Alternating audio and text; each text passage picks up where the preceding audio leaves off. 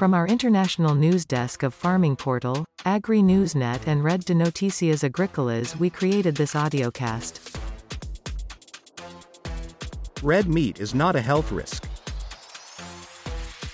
Studies have been linking red meat consumption to health problems like heart disease, stroke, and cancer for years.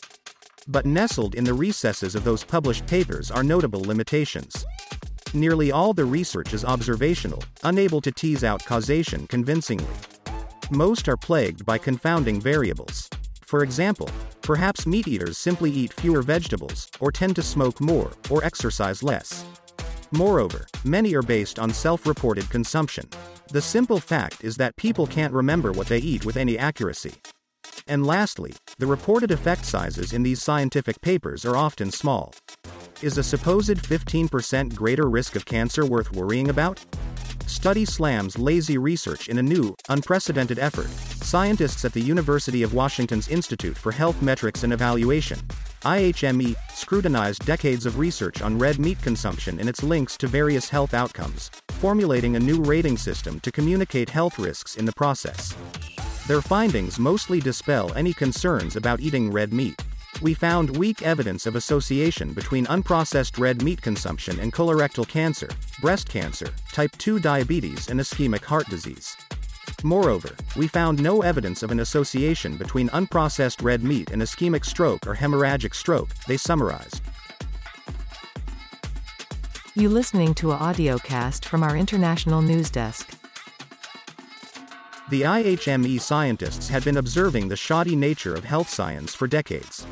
Each year, hundreds of frankly lazy studies are published that simply attempt to find an observational link between some action, eating a food for example, and a health outcome, like death or disease.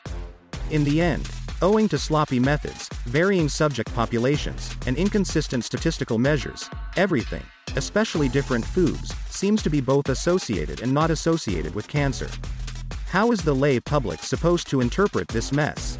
A new system to establish risk and so, the researchers came up with the burden of proof risk function, a novel statistical method to quantitatively evaluate and summarize evidence of risk across different risk outcome pairs. Using the function, any researcher can evaluate published data for a certain health risk, then, using the function, compute a single number that translates to a 1 through 5 star rating system.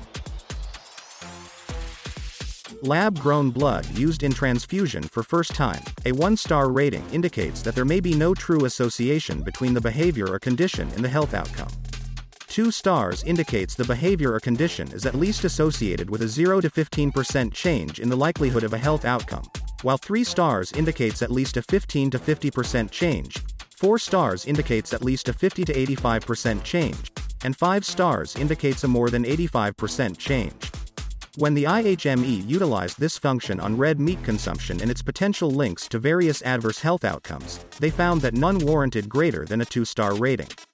The evidence for a direct vascular or heath risk from eating meat regularly is very low, to the point that there is probably no risk, commented Dr. Steven Novella, a Yale neurologist and president of the New England Skeptical Society.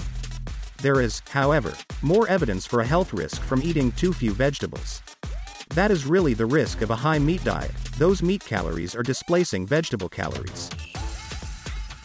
The IHME team plans to utilize their burden of proof function on all sorts of health risks, creating a massive, freely accessible database. In addition to helping consumers, our analysis can guide policymakers in developing health and wellness education programs, so that they focus on the risk factors with the greatest impact on health. Dr. Emmanuela Gakidou, professor of health metrics sciences at IHME and a lead author of the study, said in a statement.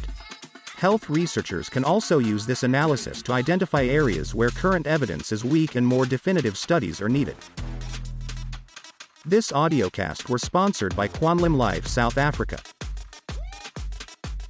This was a audiocast from the news desk of CRA Media International part of the CRA group in Zurich in Switzerland.